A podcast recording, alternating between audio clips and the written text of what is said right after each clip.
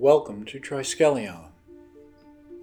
As technology advanced, the three Triskelion species manifested technology not simply in spaceflight and colonization. Technology reflected their own internal social mores, their physiology, psychology, and even their spirituality. Rakalian physiology, with its explosive pubescent chrysalis, pushed them to invent new ways of dealing with genetics and hormonal structures to emphasize this dynamic occurrence in their life cycle. The Wolven, with their strong familial bonds, placed a great stress on chemical therapies, cybernetics, and augmentation. Wolven would not fundamentally change the individual within the familial structure. Technologies were shunned that might impact psychology or spirituality. Powered armor, limb replacement, medical technologies, and therapies that enhanced but did not supplant or change the Wolven were all developed beyond the other two spacefaring species. The humans, by contrast to both the Rakal and the Wolven, indulged in self sacrificial and self destructive behaviors.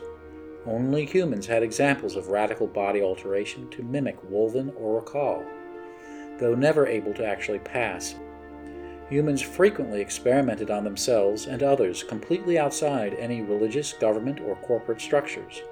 As another example, only humans have perfected the art of head transplantation onto cloned bodies. Humanity's willingness to self sacrifice, perhaps as a result of their simian psychology or their spirituality, pole vaulted them well beyond either the Rakal or the Wolven in bio enhancement. We glimpse this sacrificial paradigm today to better understand our place in the Triskelion universe. Triskelion 04 Pilot and Co pilot. I lay strapped on the operating table, looking out the corner of my eye at a two inch cube of my brain suspended above a fishbowl. Surgeon's got the cat swallowed the canary grin as he dips the chunk in her code solution with his forceps. A bastard psych doctor enters the room. My head's immobilized, but I can hear the click of his hard soled shoes against the tile. He's going to use his mumbo jumbo to convince me I'm wrong. Well, Doc, give it your best shot. She and I have a job to do, a job you can't do. So you can shove that slick hypno psychobabble right back down your pie hole. But I know the JAG watching from the one way mirror would call the whole thing off if he thought I was under duress. The psych bastard is going to try to push my button to see if I truly want this. Our country needs this. And hell, I do want this.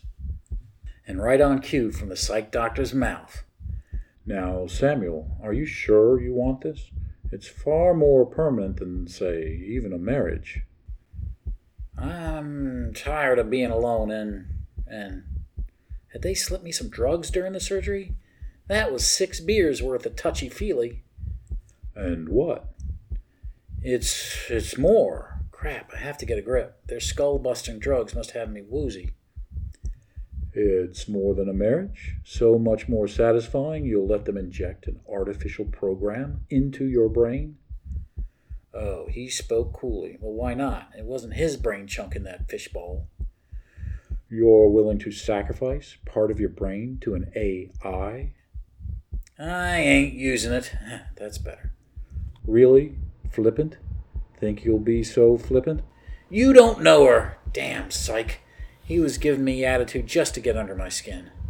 Drugs or no, he really was pissing me off. Her?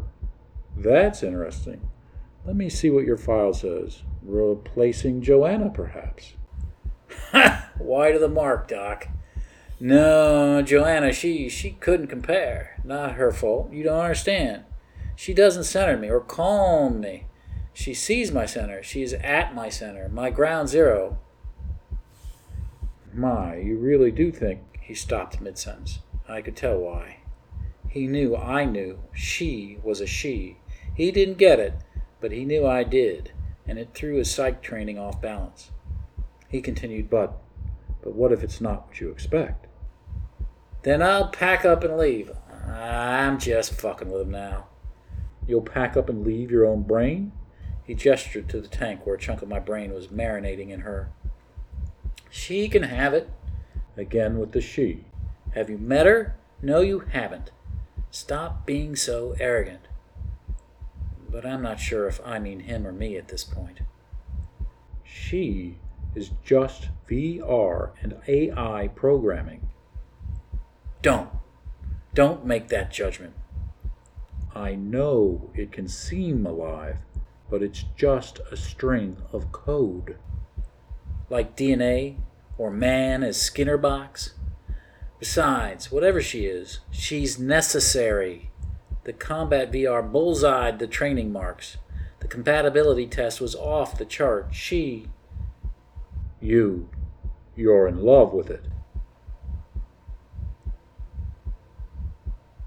I know this pause is going on too damn long. So, what's it matter as long as we're combat compatible? I thought to myself, love? Really? No. I can't hold her, or even touch her. I can't afford to think like that. And I sure as hell won't give the psych doc satisfaction that he scored. Only have to last a few more minutes for the marinade to finish, so to speak. Surgeon overrules the psych doc. Unless the psych doc records something actionable, the surgeon wasn't going to let him stop four months of his team's work. As if the psych doc knew that, he struck for the center.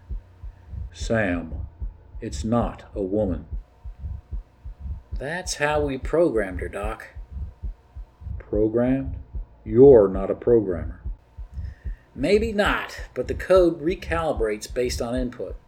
My input for three years was part of the team's daily calibration with her. Besides, what's it matter? We're all programmed.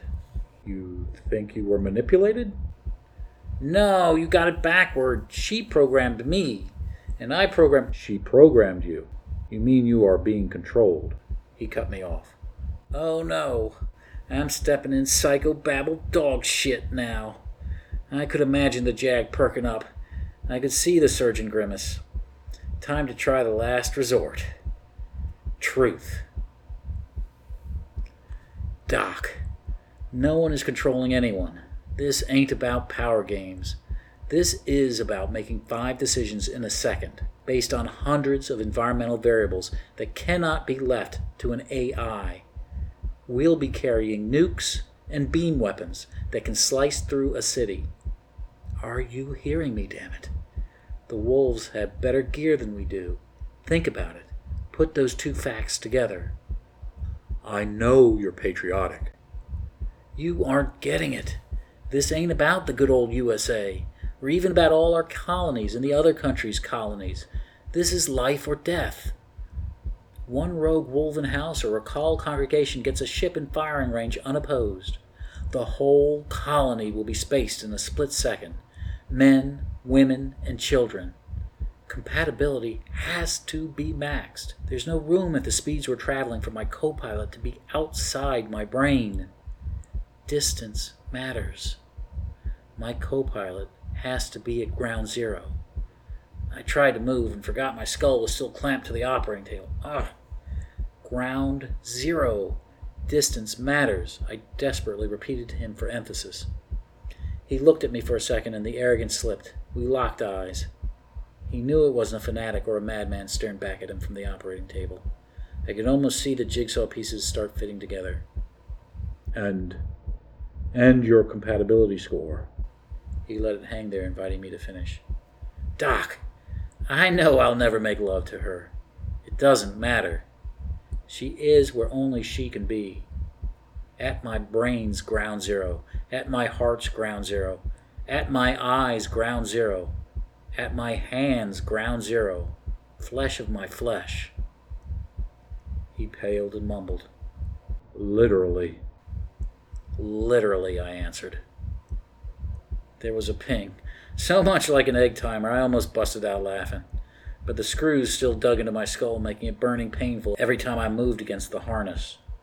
Hallelujah. JAG officer stayed outside the room. Our brain surgeon said, Time. He used forceps to grab my brain chunk like a damn chicken thigh off a barbecue. They told me my jelly like brain would be incredibly resilient after bathing in her code bath. I watched in the mirror as the cutter pushed the chunk back in my skull. Disgust? Or was it awe that played over the psych doc's face? For the very first time, I heard her voice inside my head. After three years, she finally belonged. Hello, Samuel. Zero here, reporting for duty. I think this is the beginning of a beautiful friendship.